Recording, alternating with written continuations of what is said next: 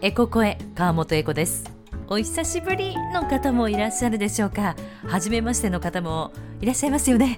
これまでおよそ20年 FM ラジオ局で毎日生放送してました。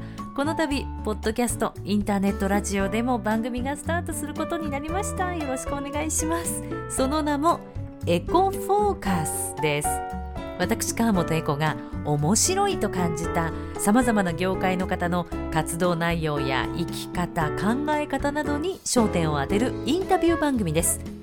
成功の裏には一体どんな苦労やハプニングがあったのかどんな思いで乗り越えてこられたのかあるいはどんな喜びがあったのかご本人自ら語っていただき生の声でお届けします。そしてこの「エコ声」という番組はそのエコフォーカスでインタビューした感想や私の思いをお話ししていく番組です。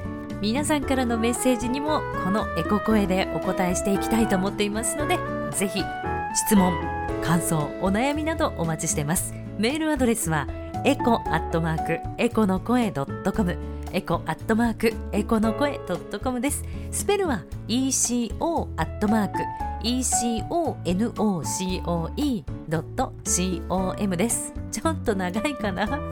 覚えてくださいね、まあ、そんなわけでエコフォーカスエコ声ともに定期購読の登録をお願いします。これがね結構便利なんですよ。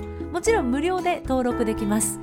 定期購読登録をしておいていただくと番組を更新した時にお知らせが届くので便利なんです。ぜひお願いします。さあインタビュー番組エコフォーカスの1回目の配信もう始まってます。1回目は今やインフラライフラインとなりました。インターネットの日本での始まりについてお話しいただきます。もう今やなくてはならないものですもんねインターネット。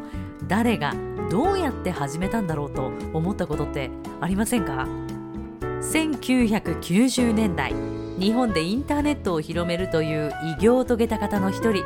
現在はビジネスブレイクスルー大学大学院の教授でいらっしゃってかつてはサンマイクロシステムズそしてシスコの元日本法人社長の松本隆俊さんに一体どんなメンバーとどうやってインターネットを日本に取り入れたのか。